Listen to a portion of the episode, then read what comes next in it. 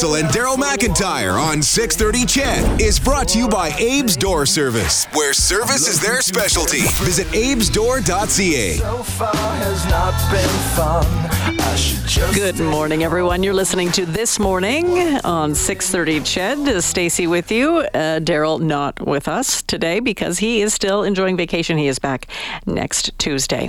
Well, Edmonton seems to attract some really cool events, and this one no exception. Uh, you may remember the, the the Red Bull crashed ice event back in 2015, right by the convention center, and you know people were skating full speed down this really cool ramp that was that was put up. Obviously, it's not normally there. Um, uh, there was the Big Air event at Commonwealth Stadium just uh, last month or earlier this month, a 147 foot ramp for boarders to, to come down. And the UIAA Ice Climbing Championship coming to Edmonton downtown in the new year. And this is a really cool event, too. Pretty unique for the city. Carla Ramsay is with the Alpine Club of Canada and uh, joins us in studio. Thank you very much for, for coming in today. No, thank you for having us. We're super excited to be here. This is this is like an event like no other. Yeah, it's the first time it's actually these championships have been held in North America.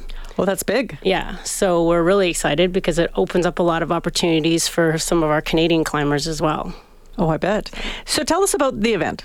So we have athletes coming from all over the world. This will be the final championships of the World Cup season. Um, it's the first time we've had obviously something like this. So this structure we're building this year is twice as high and four times as wide as previously we've had uh, that we've had. Because in the past, I think it was down at Snow Valley, right? There was a big ice Uh, climbing Snow wall. Valley. It was actually Oh, Snow, it's, yeah, downtown uh, on Gallagher Hill there, uh, and people got a chance to to climb it themselves, and it, it looked really neat. Yeah, so we've been operational for three years. So, and this year we moved down into the ice district at Fan Park. So it's a great location to have. So obviously Mother Nature hasn't been cooperating in Nope. terms of weather. So usually by now we've had the ice structure up for about a month.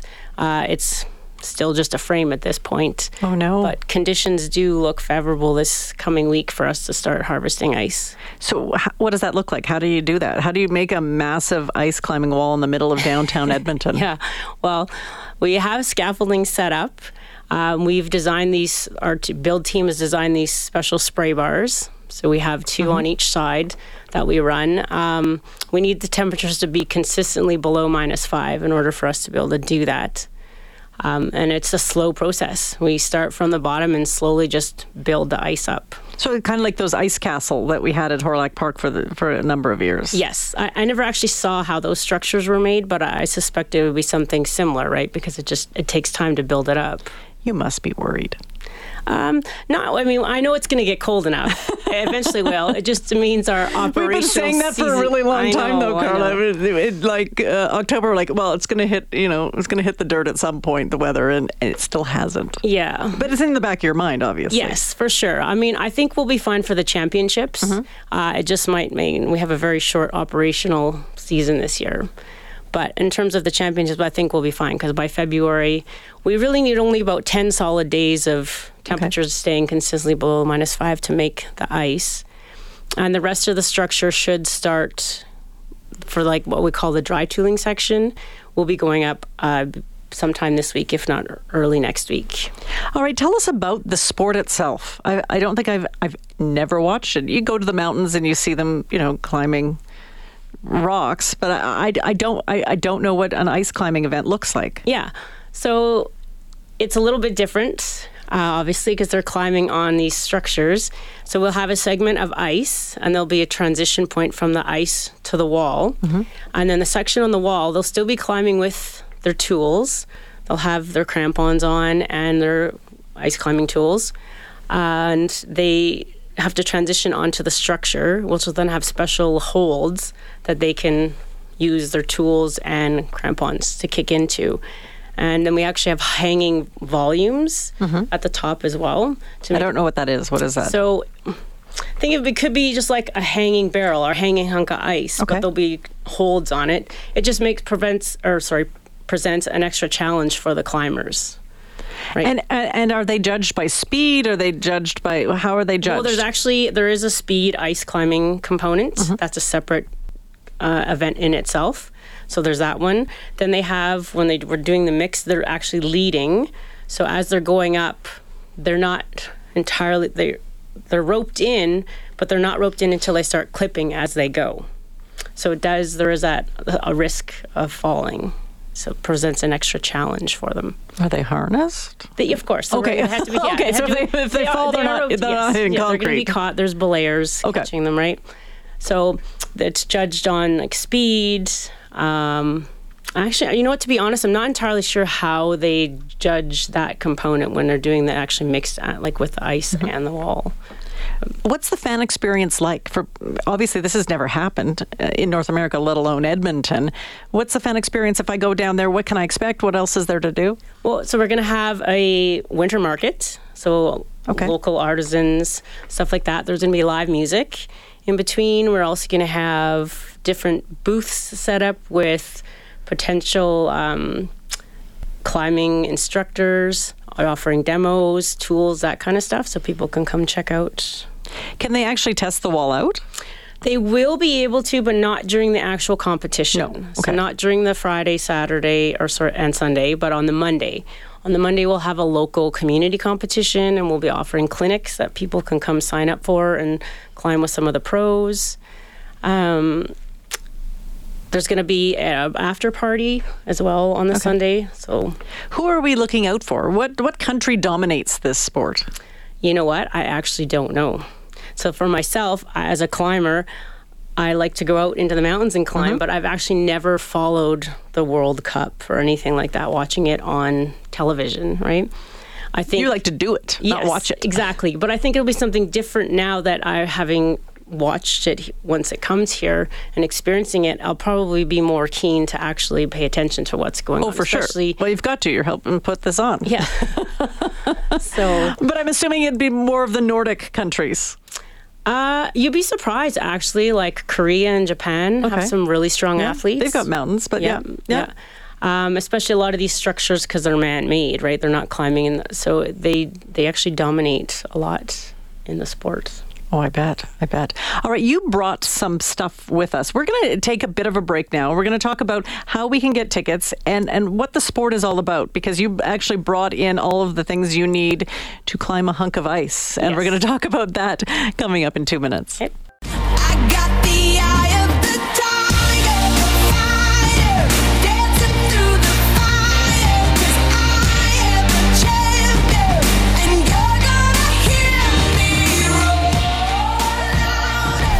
This morning with Stacy Brotzel and Daryl McIntyre on 630 CHED, Supported by Abe's Door Service with 24-7 emergency service where you speak to an actual person. Visit abesdoor.ca.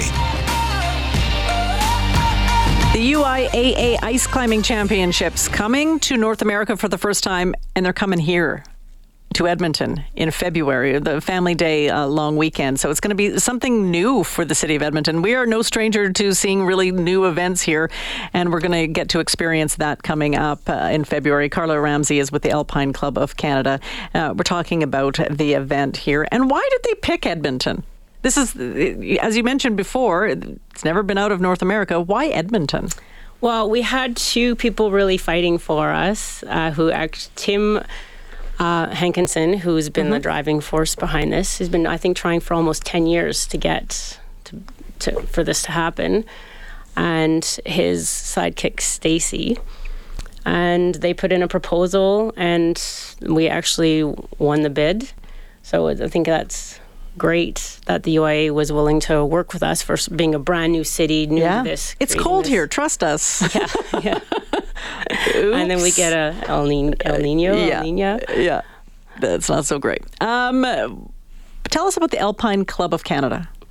they, they organize events and obviously Uh, yeah. do a whole bunch of other things. So well. they have an there's a national body and then we have lo- a local body. So I'm part of the Edmonton section, and so that we're the ones who have the Edmonton section is on building the wall. Obviously, we have support from national, But the Edmonton section, we do all kinds of stuff. It's a great community. So if people want to get into any kind of mountain sport, whether it be like ski touring, backpacking, climbing, signing up with the Edmonton chapter would allow them to meet other individuals and give them opportunities to get out because we have a lot of leaders doing trips and it's free a lot of the times uh, once you're a member that go out so you get to learn right so if you've never done it before it's a great way and that's how i actually originally got into ice climbing is i had actually signed up for a couple courses that were being offered through the alpine club of canada through the calgary and edmonton sections Okay, let's let's say we're interested. Wh- where do we start? You, I, you brought your gear in. You need some highly technical gear. You're you're climbing